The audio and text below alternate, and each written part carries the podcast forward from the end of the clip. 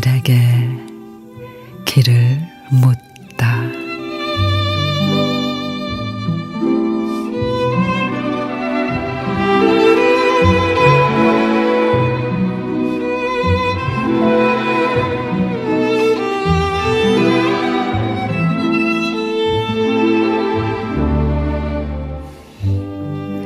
2년이 다 되어 회사를 나가야 한다는 스물셋 비정규직 여사원에게 같은 일을 해도 마음을 담아서 하면 회사도 그 마음을 알아준다고 어디 가서 무슨 일이든 그 마음으로 하라고 밥 사주며 일러 주었다.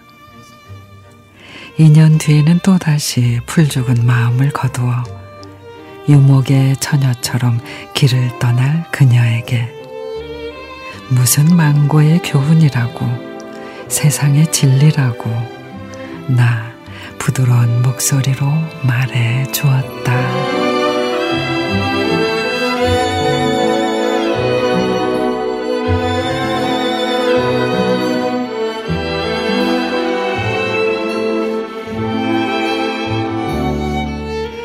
오성일 시인의 덕담 너무 뻔한 거 알면서도 달리 할 말이 없어 건네는 한마디 그런데 별것 아닌 그 말이 더없이 큰 위로가 될 때가 있죠.